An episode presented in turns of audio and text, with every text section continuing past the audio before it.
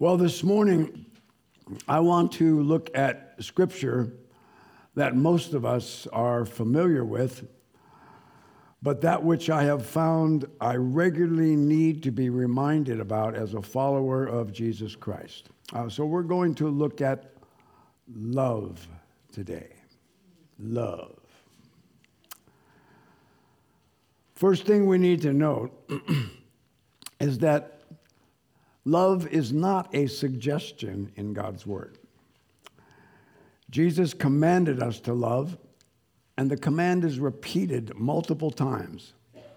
You know, love is often limited to an emotion or a feeling, but Jesus did not command us to feel love. And I've had not much success in somebody commanding me to feel something. Have you? I just, I, if I don't feel it, I don't feel it, man. But Jesus didn't command us to feel it. Next, we want to look at context of our passage today and note to whom Jesus gave that commandment. He commanded those who are his disciples, who are in Christ, indwelled by his Holy Spirit, believers who recognize Jesus as their Lord and as their Savior, those who can say, I have been crucified with Christ, and I no longer live, but Christ who lives in me. And the life that I now live, I live in the flesh in faith, by faith of God and Jesus who loved me and gave himself up for me. So, next, we want to keep in context with the way love is spoken in Scripture. First of all, who are we specifically commanded to love? It is specifically directed for us to love one another, those who believe and belong to Jesus Christ. Now, that doesn't exclude us from loving those who are not in Christ, obviously. But the very prime directive, the, the main point of the command is directed to the body of Christ. Loving is a body principle. According to a perfect design, standard set for us in Christ, for us to live and love one another in Christ as a demonstration to the world of who we belong to.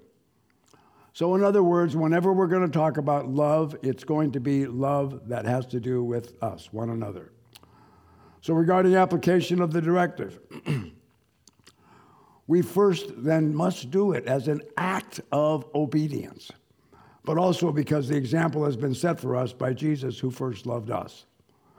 You know, it's not about feeling love, it's about doing love.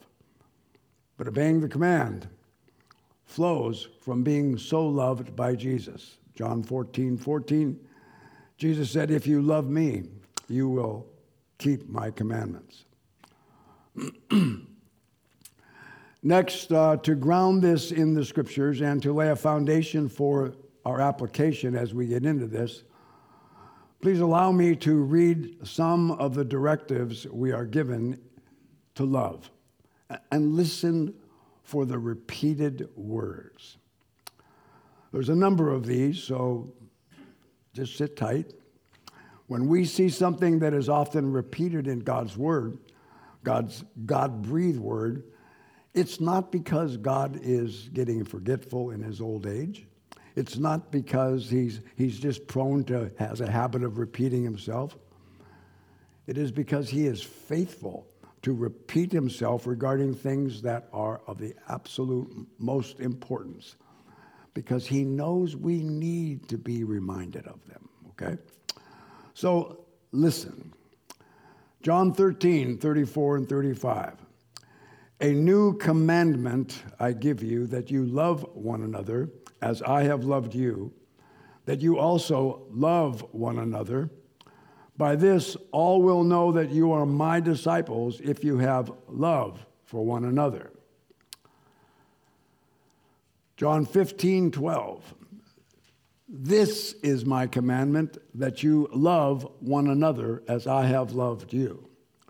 John 15, 17. These things I command you that you love one another. 1 Thessalonians 4, 9.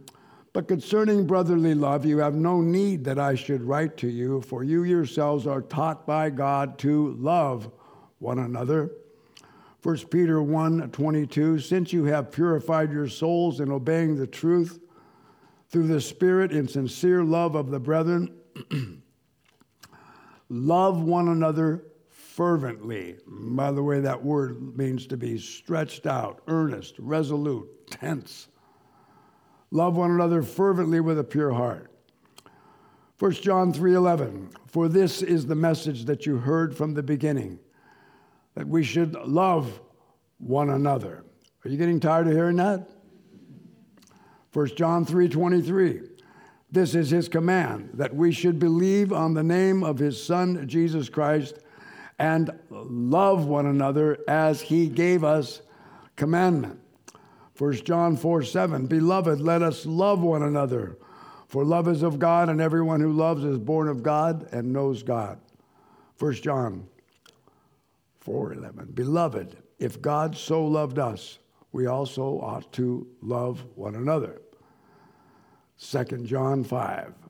And now I plead with you, lady, not as though I wrote a new commandment to you, but that which we have had from the beginning, that we love one another. Is there any doubt at all that this is important, that this is prime to us who are in Christ. It's hard to say that it is not because there's so much said about it. So, basic principle loving obedience. It's a function of the body of Christ, it's according to divine design and operation.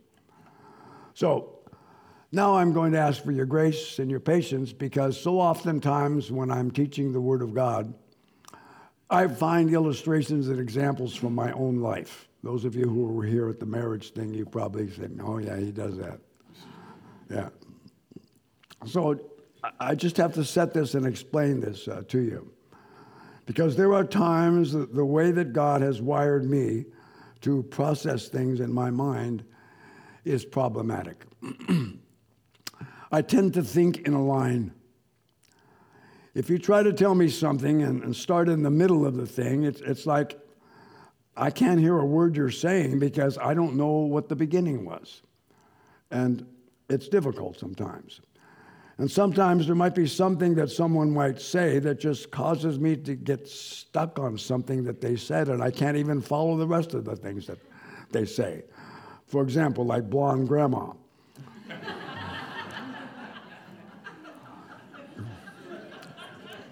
She almost got me on that one, I'll tell you. Those of you who weren't here, you have no idea what I'm talking about. Talk to somebody that was at the conference. But once I understand the start or get clarification of something, then I can proceed and I can follow along with what is being said. I can listen, I can learn, I can apply. So when I look at the scriptures, I must have the basics in place. I must have the foundation. I didn't always understand how my brain works, I will tell you that, and, and uh, I'm still learning about it. However, life experience is patient and faithful to demonstrate it to me. So, a little bit of background, a little bit of background. I spent two years at a junior college getting an AA degree from, on, in air conditioning and refrigeration, which qualifies me to be a pastor. Yeah, very good. But I had heard it was a trade that was uh, very profitable. You could make a decent living at that, and it was a, it was a trade that was constantly in demand. I mean, refrigeration is used everywhere. And it was during that training that I was instructed in basic theory regarding that trade.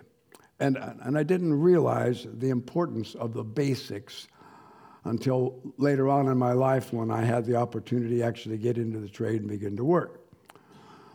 But in that college that I went to, uh, we had a very quirky instruction. I mean, he was a weirdo. And he was an absolute Nazi about hammering us with basic theory. It often seemed more like a physics class than, than, than learning how to fix a refrigerator or air conditioning equipment. He drilled us. I mean, drilled us on the relationship between pressure and temperature, Boyle's law, Boyle's law, Charles' law, Gay-Lussac's law, entropy, enthalpy, specific heat, latent heat, specific volume, CFMs, BTUs. He drilled us with electrical theory, voltage, wattage, impedance, resistance, induction, capacitors, potentiometers, Wheatstone bridges. He made sure we knew the difference between humidity and relative humidity. He drilled us on psychrometric charts and Mollier diagrams. He drove us nuts. And there were many times I just felt like, in two years of this, I got to go through two years. I just want to learn to fix a refrigerator. Why can't we just skip all this? But when I got out actually working in the field, I realized the value of those basics when it came to troubleshooting and correcting problems. So eventually, myself and a friend who's probably my best friend, still is, uh, we went together as partners in business, started our own air conditioning refrigeration business. As the business grew, we, we had to hire, so I had to hire some employees. And it was at that time that I realized how much I appreciated the basics and the theory. Because it was difficult to find a technician who had the basics. And what we had was a bunch of parts changers. They really couldn't troubleshoot much at all. And consequently, we had lots of callbacks, and that was, that was a problem. So, we sold the business in Southern California, and we moved up to Northern California, to the Placerville area. And we began to establish that business once again, build up a customer base. It was slow going at first. Uh, there weren't a lot of uh, refrigeration businesses in the county. There were a lot of people doing refrigeration work, but it, it wasn't like it was down in Los Angeles. I got a call from a little mom and pop liquor store slash market in a small town in El Dorado County. Their walk-in refrigerator display case was, was down. Upon arrival, the owner meets me and says that he's already diagnosed the problem. He says, it just needs some Freon. And I said, well, I, I'm here. I would like to look at the system, and it won't cost you anything more for me to troubleshoot the system. Well, you don't need to troubleshoot it. I just told you it just needs Freon. I said, okay, but uh, I, I would like to at least look at it. It's not going to cost you any more. He said, okay. So I checked it out. The equipment was in pretty bad shape. It, it was old, wasn't well maintained. You could tell that someone who had been working on it really didn't know what they were doing. And the owner was correct when he stated it needed Freon. But that was not the problem. That was the symptom. The problem was it had a leak. So I searched and I found the leak. It was on the evaporator coil and it could not be repaired. Evaporator coils, when they get old, the copper gets pitted, it starts to leak like a sieve. So the only thing that could fix this would be for the evaporator to be replaced. So I went and informed the owner. And I said, uh, You do have a leak in your system, but your evaporator is shot and needs replaced. And he said, Nah, you know, old Joe, old Joe just comes out and puts Freon in it. I said, Well, why did you call me? He said, Because old Joe is fishing. I said, Okay. So just put some Freon in it, that's all I want. I said, But sir, you have a leak. Can I please explain to you what I'm saying about your equipment in a little bit more detail. Refrigeration systems are not like your car that consumes fuel that needs replenished. It is a hermetically sealed system. Also, it has a high pressure and a low pressure side. Your leak is on the low side of the system. Yeah, yeah, yeah, put some Freon in it. Sell me some Freon or give me some and I'll put it in myself. I said, Sir, you have a leak.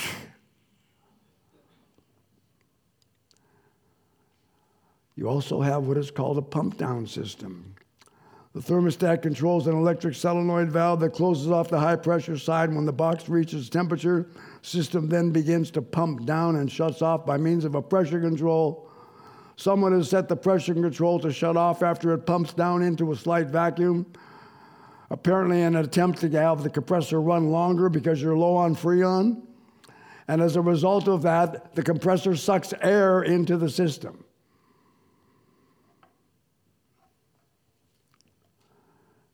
Air sucked into the system has moisture in it.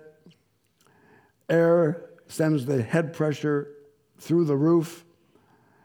And air with moisture in it, moisture is the kiss of death to a refrigeration system. You need to fix the leak.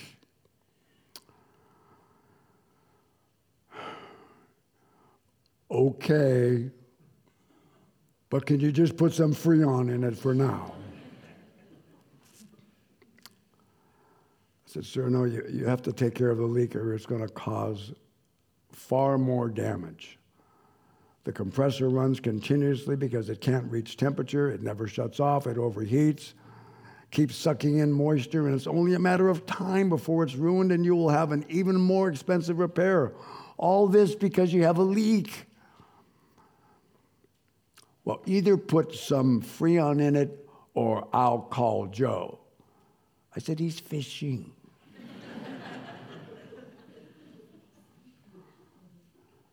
And I said, Sir, I, am sorry, but I, I, can't do that. And in fact, I'm not, even, I'm not going to charge you anything for coming out, but I don't want to do something that doesn't take care of the problem, will end up causing more damage. Perhaps you should get in touch with Joe when he gets back from fishing. You see, the problem was very basic, fundamental, rooted in core refrigeration theory and standards of operation. Adding Freon would not correct this problem. What does that have to do with love? Has much to do with troubleshooting problems, love problems. 2 Corinthians 13:5 directs us to examine ourselves to see if we are in the faith. My mind, when I read that scripture, it says, troubleshoot me troubleshoot myself. If I don't understand and operate according to basic love principles and the standard of operation, I'm going to have a very difficult time troubleshooting and correcting things that I encounter regarding our dealings with one another in Christ. I will become a parts changer or freon adder instead of a well trained technician and troubleshooter. I will treat the symptoms and not deal with the actual problem. So, anytime things are not set right according to design principles and standards of operation, there's going to be problems in the system. Likewise, anytime there is a love leak, a leak needs to be fixed. And like a refrigeration system, failure to address a love leak, the corruption and damage compounds. And our relationships with one another will degrade. Our witness to the world is contaminated. Our very identification as followers of Jesus becomes circumspect in the eyes of others. And things just start to break down. So, if God is love, if Jesus is God, if we are members of his body of which he is the head, then loving one another in Christ is quite simply that which is basic normal operation for us based on God's love for us and our very reasonable, loving obedience response to Him. So it follows then to not love one another or to behave unlovingly towards one another is disobedient, abnormal for the body of Christ, contrary to design standards and operations, basically malfunctions. So, refreshed with the basics, we can now look at the service manual to help us rightly diagnose when we love and when we are leaking. But we must first find the leak. So, the scope of application for loving one another is huge, it's broad. Many applications to this. Love fits so many things in our life, in our daily operation. But the Holy Spirit, in His wisdom, in His grace, and in His faithfulness, has laid it out for us beautifully, broke it down for us in His Word. We're given instructions as to how to find a leak. If we will refresh ourselves with the Scriptures, then we are equipped to troubleshoot and correct things. And by keeping things running according to design, then we display this exceptional love of God to a world that's walking in darkness. Now, I suspect the love section of the service manual we're going to look at, very familiar to many of us. It's been printed on a lot of t shirts. It has been written in many, many tracts that are handed out. It's been referenced at, I, I, I can't even count how many times I've heard it referenced at weddings. And it's been repeatedly preached from many pulpits. Yet it is often ignored or misapplied and results in relational breakdowns between members of the body of Christ. So now, I would like to ask you to please stand. If you have a Bible with you, open it up to 1 Corinthians. The last verse of the 12th chapter and follow along as I read through the eighth verse of the 13th chapter. This is 1 Corinthians chapter 12, last verse, verse 31 there. But earnestly desire the best gifts, and yet I show you a more excellent way. Though I speak with the tongues of men and of angels, but have not love, I have become sounding brass or a clanging cymbal. And though I have the gift of prophecy and understand all mysteries and all knowledge, and though I have all faith, so that I could remove mountains, but have not love, I am nothing. And though I bestow all my goods to feed the poor, and though I give my body to be burned, but have not love, it profits me nothing. Basically, I have leaks. Find it and fix it. Verse 4 Love suffers long and is kind. Love does not envy. Love does not parade itself is not puffed up, does not behave rudely, does not seek its own, is not provoked, thinks no evil, does not rejoice in iniquity, but rejoices in the truth, bears all things, believes all things, hopes all things, endures all things. Love never fails. Father, as we go to your word this morning, I do ask God for the Spirit of God just to minister to each and every one of us. Lord, Help us to troubleshoot ourselves according to your word, Lord. Search us so that, Lord, we might, we might be running smoothly, correctly, according to your design. We ask this in Jesus' name. Amen. Thank you. Please be seated.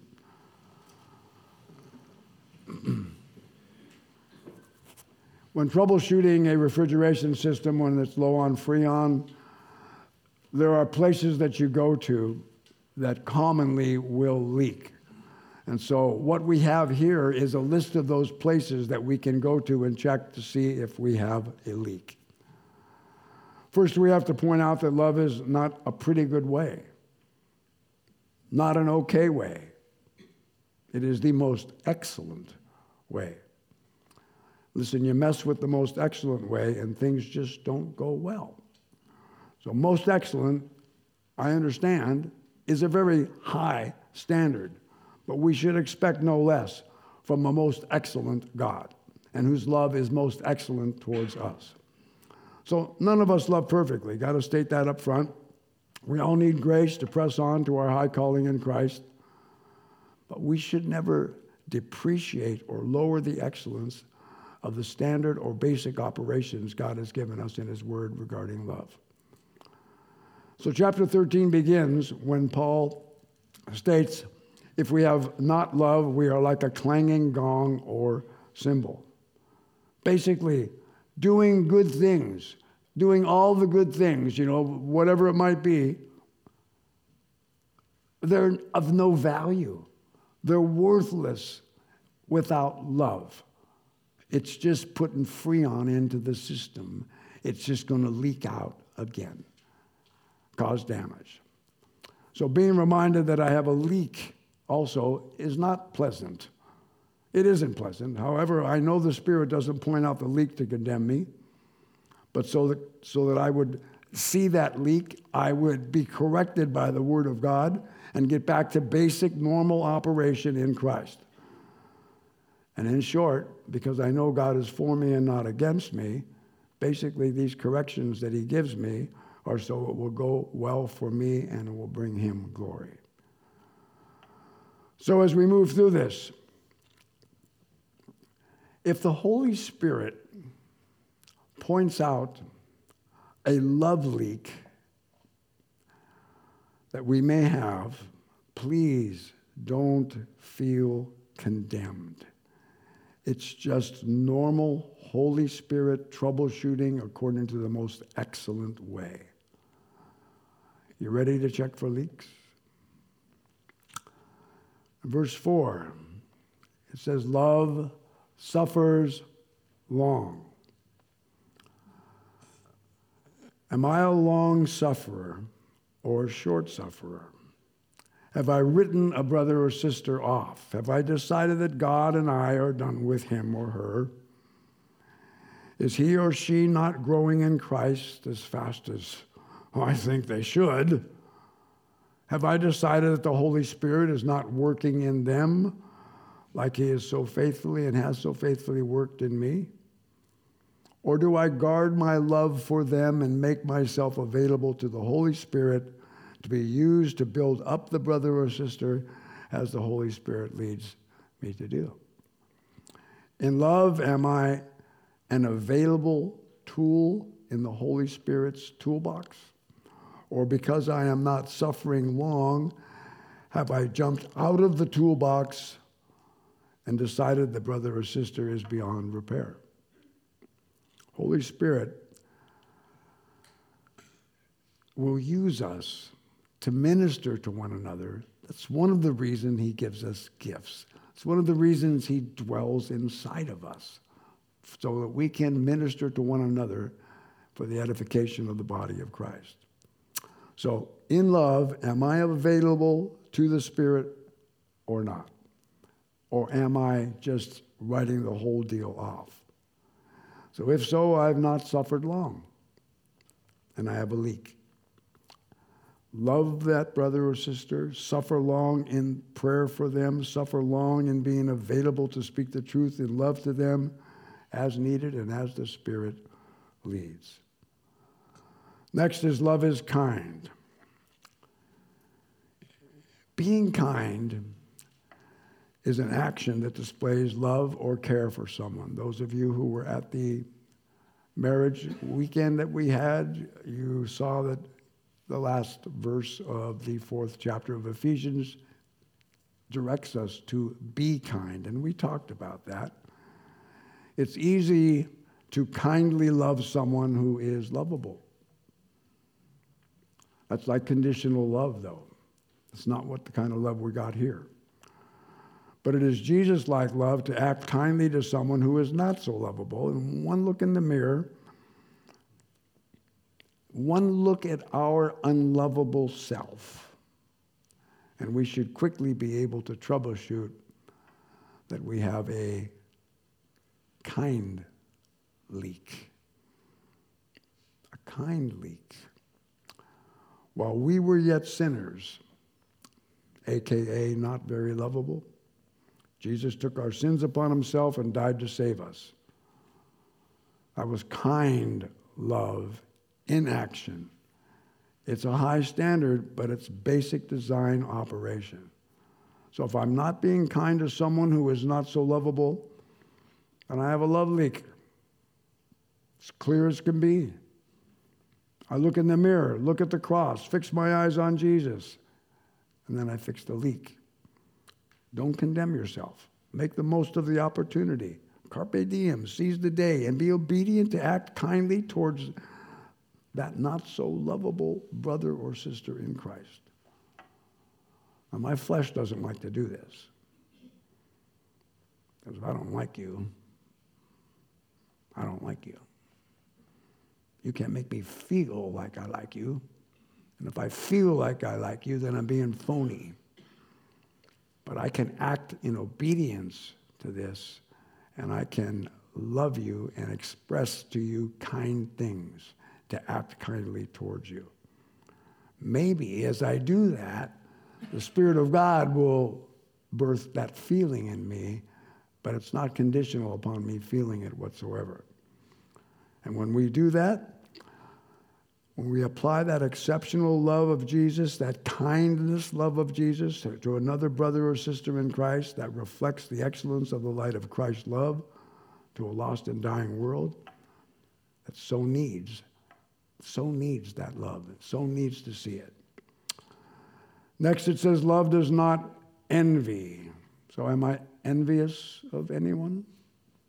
Do I want to tear them down so that I might be lifted up?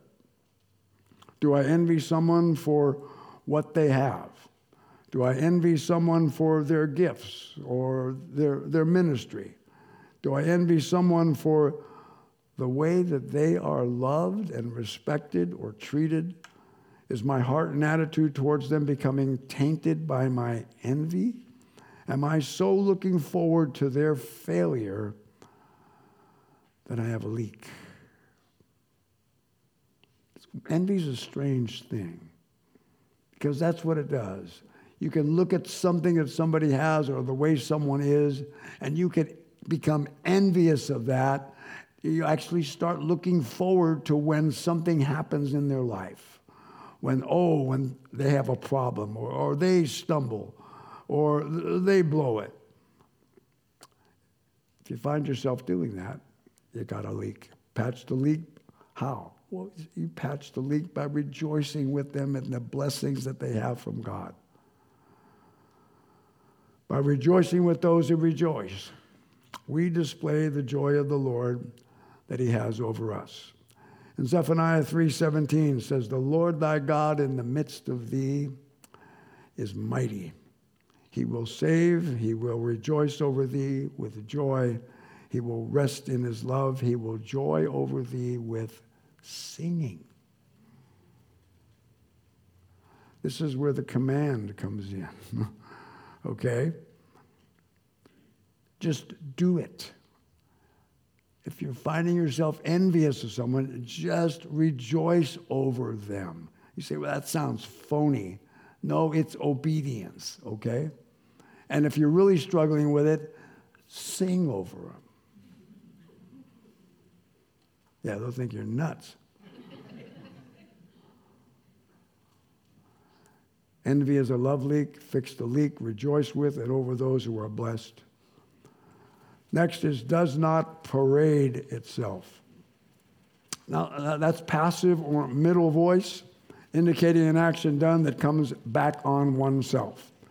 So, do I promote myself to build myself up in the eyes of others? Am I seeking to be exalted and praised? Do I continually try to climb onto a pedestal so that all can see me and give me more praise? Scripture tells us that if we boast, we should boast in the Lord. When we boast in ourselves, we have a serious leak because love doesn't parade itself. This one should be fairly easy for us to troubleshoot. This leak, you see, brings in the corruption of thinking more highly of ourselves than we ought. It's fixed once again by just one look in the mirror, one look in the mirror of the Word of God. Because oh, Paul writes in Romans 7:18, "For I know that something is good in me." No. I know that nothing good dwells in me that is in my flesh. See, when I read that, the word nothing is key to understanding it. I can't go beyond the nothing until I get the nothing. There's nothing good in this flesh. Nothing. Sinful, corrupt flesh just loves to boast and promote itself. But Jesus lowered himself, humbled himself. Why? To lift others up. So if I find I'm parading myself, then I have a leak. Parade Jesus and look to how I can lift others up. That's how you repair that leak. Next aspect is kind of similar to that. It says, Love is not puffed up. Also, passive voice in the sense that the action that one does is directed back to oneself. Now, the previous one has to do with seeking praise for yourself. This one has more to do with actually seeing yourself as deserving it. This leak is often directed totally back to ourselves. The more we turn in toward ourselves, the less we're turning to be more like Christ. And the leak is often detected when I see others as being lowly, common, and I see myself as being elite, special, so much more above others. That's a, that's, that's a leak, folks. That's, that is a crazy leak. If I show little regard for someone because I feel they are beneath me or a lesser person, that's a love leak. There is a danger, very serious danger in this love leak. Because if I am puffing myself up, it's just a matter of time before I puff too much and I blow up. Fix the leak. How do you fix the leak? You stop comparing yourself to others. Bible says those who do that are fools. Compare myself to Jesus. That's it. You know, if if we puff ourselves up and then we fix our eyes on Jesus, and when we compare ourselves to Jesus, well, I'll tell you what, it has a way of deflating that balloon very, very quickly. Love does not behave rudely. That word rudely there is only used one other time in the New Testament in 1 Corinthians chapter 7 verse 6 where it speaks about behaving improperly toward one's betrothed. So in context it's speaking about not stumbling them, not treating them in a way that they ought not be treated because they are a betrothed bride. So, therefore, we can understand this is behavior that is so contrary to who we are because one another we are the betrothed bride of Christ. So, most of us don't even like to think of being rude or behaving improperly to Jesus, right? I mean, I mean, if he was boom right there, you wouldn't behave rudely to him or improperly.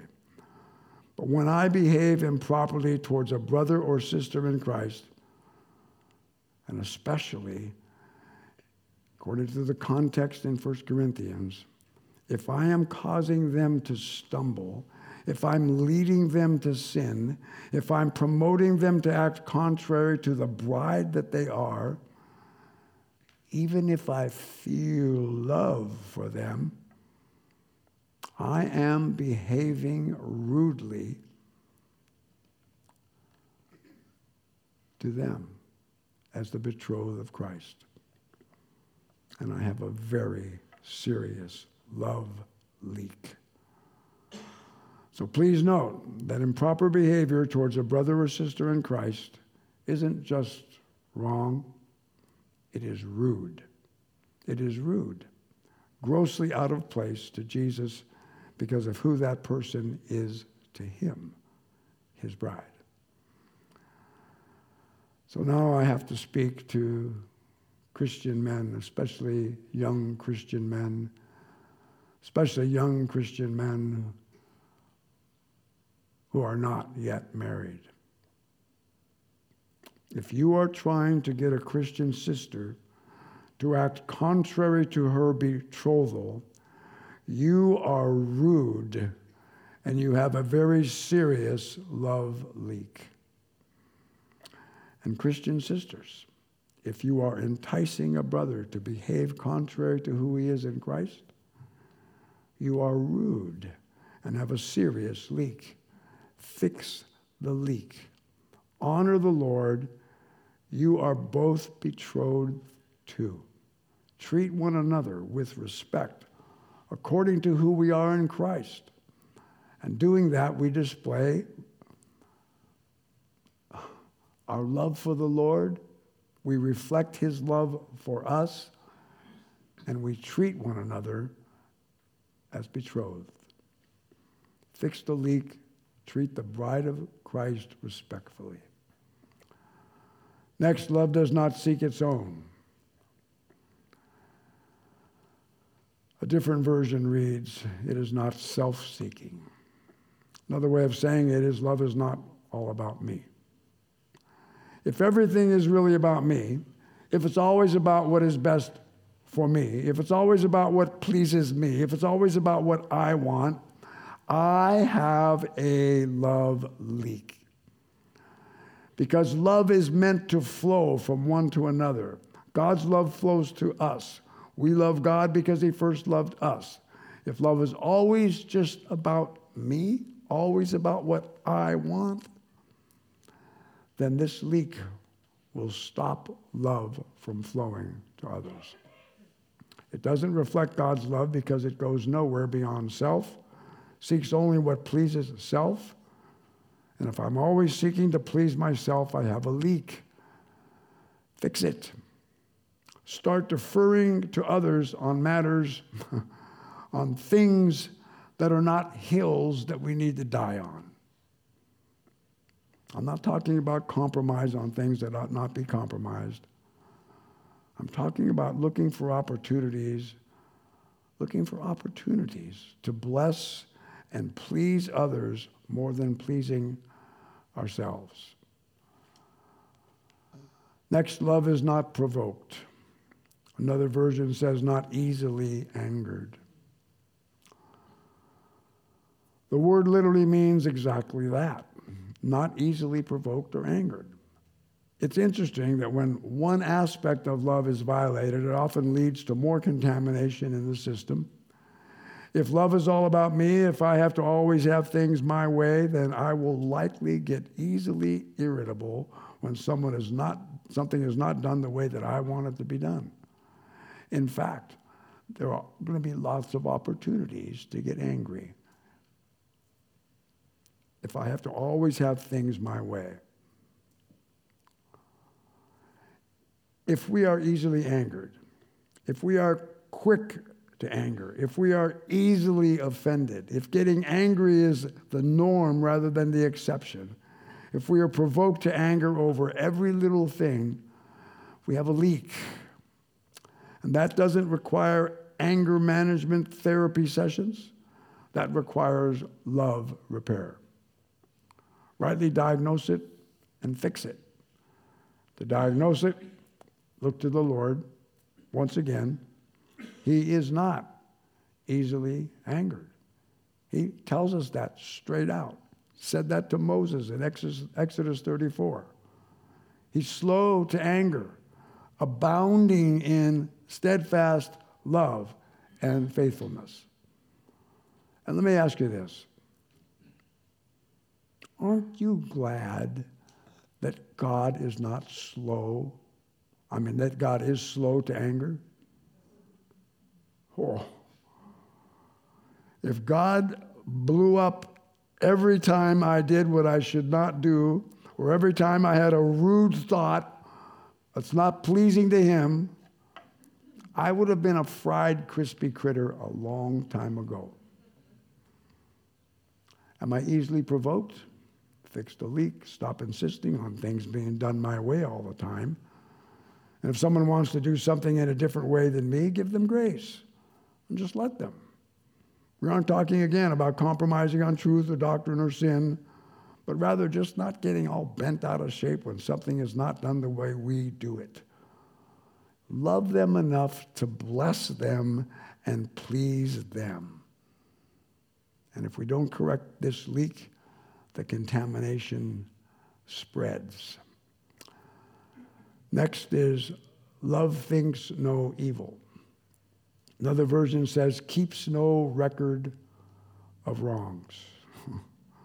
that is actually closer to the literal. It's made up of two Greek words. First one means to tally or record, and the other word means things that are bad in nature, evil. So when we're offended, do we log the offense? Do we keep a record of it? When a brother or sister sins and repents, are we counting their failures, waiting for them to get to 490 times? Is that record as if it is written in stone or instead of being covered by blood? Do I have a list of wrongs done to me? Proverbs 10:12 says love covers a multitude of sins. Am I keeping a record of wrongs? Then I have a love leak. Is that how Jesus loves us? Does it match the basics? Does it fit the operational function, the model for us in Christ? Does he keep a record so as to hold our sins against us? Or because of what he has done for us, does he remember our sins no more? Does he cast them into the depth of the sea? Are they as far as the east is from the west? Are they covered, washed by his blood? See, this leak is quite common and needs continual maintenance. In Luke chapter 17, verse 3, when Jesus is speaking with the disciples specifically about not keeping a record of wrongs and forgiveness, and he says, if your brother comes to you seven times and repents, you must forgive him. And if forgiveness is forgiveness like Christ forgives us, then it's in the depths of the sea, it's washed away. There's no record to be kept of that. But in the third verse of that, before Jesus speaks about that, he says something you don't want to miss when you read that passage. King James, take heed to thyself. Pay attention to yourself. And then he speaks about that forgiveness and not keeping a record. So,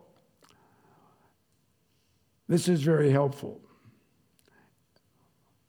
in troubleshooting this particular leak. You might want to write this down.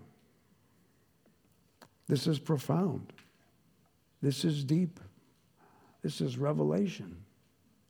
Are you ready? We who are in Christ are going to offend one another now and then. I'm sure that never happens here. Now, we ought not offend. I think we get that. But we're sinners. We're works in progress. And we will offend and we will need love, grace, and forgiveness. And of course, the question comes up well, what about repentance? Well, first of all, repentance is a love response to being so loved and a personal responsibility of all who are in Christ. If I offend, repentance is a love response to being so loved. But if I'm the offended, then forgiveness, grace, and love are standard operating procedures for those who are in Christ and are so loved, graced, and forgiven by Him. Whether it's repentance that is needed or whether it is forgiveness that is needed,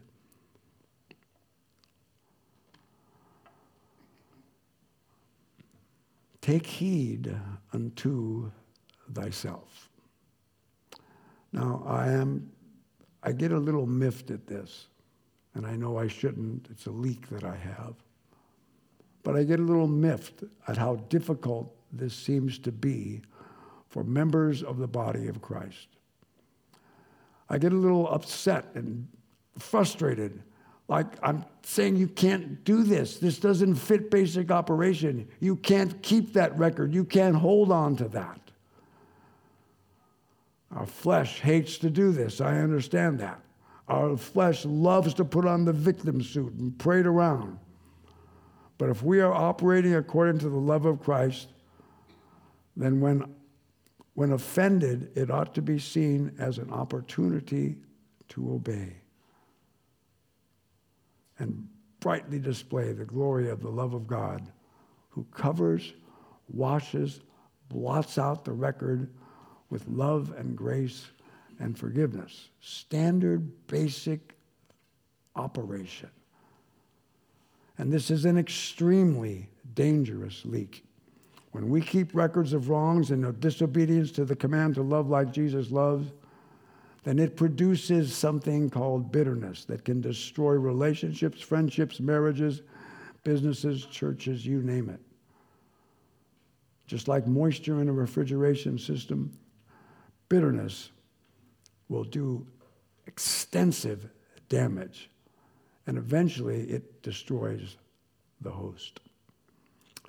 So if we find ourselves keeping records of wrongs done to us, we have a leak, fix it with love, with grace, and forgiveness.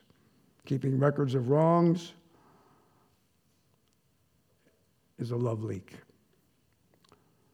I have a very simple fix for this.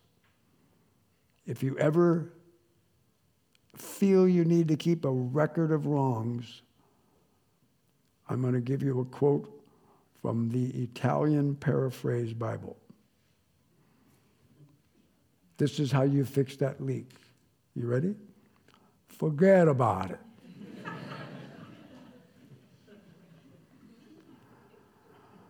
Love does not rejoice in iniquity, but rejoices with the truth. There is to be no rejoicing at wrongdoing or that which is contrary to God. This should be obvious, right? Rather, the truth of the word should always be what we rejoice over, even if our flesh absolutely hates doing what is right or being confronted with the truth. Love rejoices in the truth, even if it brings opposition, even if it brings persecution, even if it brings hardship, because to rejoice in the truth is a characteristic of love.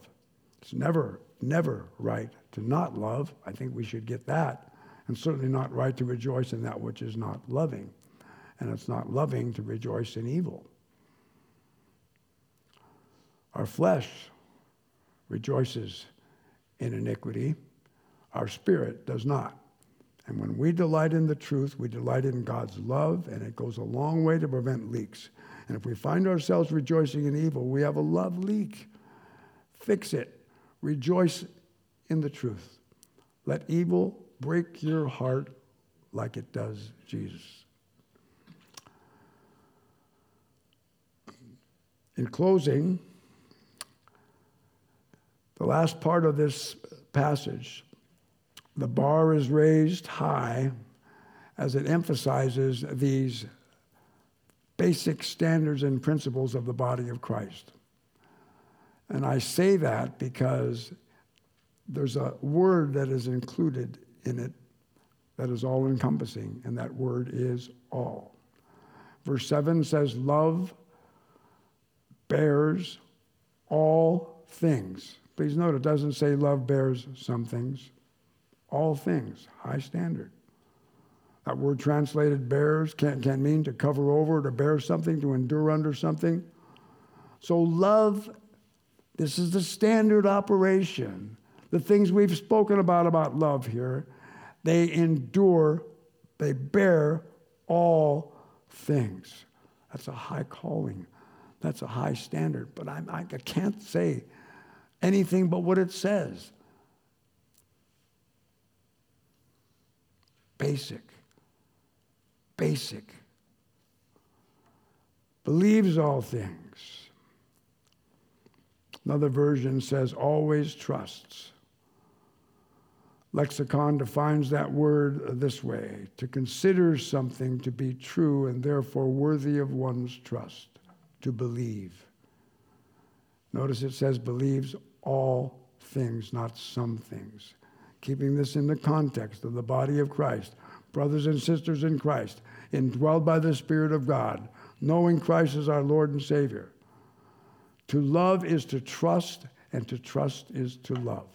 That's not, not to say love means we are supposed to be willfully gullible. That's not what I'm saying. It means love will trust and think the best of a brother and sister in Christ because we trust the work of the Holy Spirit in them. Now, I recognize that the trust in a person can be negatively affected when someone repeatedly violates trust. But it should not ever negatively affect our love for a brother or sister in Christ. Period. We may struggle with trusting him or her, but we ought to always trust in the spirit that is in him or her. If we have kept a record of wrongs, if our love does not bear their offense, we may stop trusting the good work of the Spirit in them. And if we do that, we've got a leak. Something we ought to be aware of. Loving this way will make you vulnerable.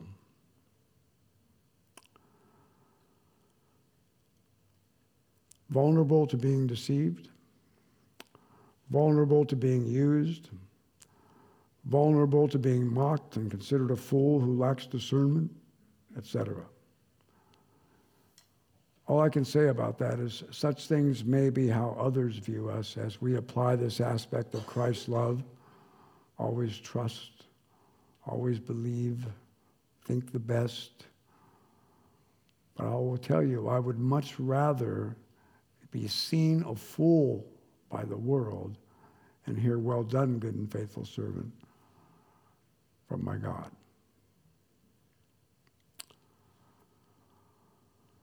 There's times that the person's track record can sway us to think the worst of them, but here again, can you imagine if God did that to us? Can you imagine going to God and saying to God, I confess, I sinned, I repent, and then God responding to you, you expect me to believe that? Prove it. Prove it. Jump through these hoops. Prove it. This is your 490th time your card is punched. We're done. Does God do that? No. Guys, this is basic stuff. Basic stuff. That's not my God. It's not my Jesus. It's not how he loves. It's not how he sees us. God says, My spirit is in you. My grace is sufficient for you. The blood of my Son covers your sin. My love never ceases. My mercies are new every single morning. And I am working in you a good work, and I will see it through to completion. If God says that to us, that it's basic, folks. It's the way we ought to see one another. Having trouble believing all things, trusting, fix the leak, trust in the love of God and the faithful work of the Holy Spirit in our lives and in the lives of others, and just keep loving them. Hopes all things. If we lose hope for someone who has wandered, who has backslid, then we have a leak because our hope should never be in them. Our hope should be in the one who is in them. So now do you understand how important it is to understand that this, this command given to us eh, is first and foremost given to one another in Christ. I do not expect the world out there to love me the way that I know you must love me and the way that I must love you. I, I don't expect that from the world, but I also know that the world can see that through the way we love one another. Love endures all things. It means it's not crushed, it's not destroyed, it's never eliminated. in fact, if there is no love in us, we don't even just have a leak, we have bled out. And then finally it says, Love never ends, love never fails. So, his last one is sort of a summation of all the things we've covered about love that we are commanded to have towards one another in Christ. All the qualities are to remain solid, unshaken, continual. Therefore, if our love for one another in Christ ever ends,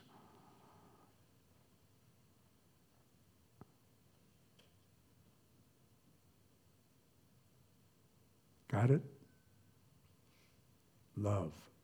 Love. It's not just a feeling, it's an action that keeps the equipment in good condition. I realize that looking so closely at love is challenging for each and every one of us, but I'm, this is basic. This is primary. We are supposed to be different. We are supposed to stand out. We are supposed to be contrary to our flesh, contrary to the world, because this love is God's love. It's spirit guided love. It's Jesus like exceptional love and it is a distinguishing mark for each and every one of us who are in Christ. Not my words, but Jesus's. John 13, 35. By this, all people will know that you are my disciples if you have love for one another. Folks, it's not the t shirts that we wear. It's not that we go to church on Sunday. It's not that we never say anything wrong. This is the identifier. Basic stuff, but yet so needs to be maintained. Amen? And Father, thank you, Lord, again. Oh, Lord. Lord, your word is sharp, it's quick, it's powerful. Lord, it's able to discern the thoughts and the intentions of our hearts. And Lord, even though the cut sometimes can be painful at times and it could kind of poke and jab, but Lord, we are so grateful to have your word, so grateful to have your spirit that bears witness to the things that your word says. We thank you, Lord, for your grace and for your love and for your mercy. But Lord, as we receive that in abundance, let it flow in us and through us and out to one another as well. And in this, Lord, you will grow us, you will teach us more about you, and Lord, we will display you to a lost, dying, dark, unloving world. In Jesus' name we pray. And everyone said, Amen.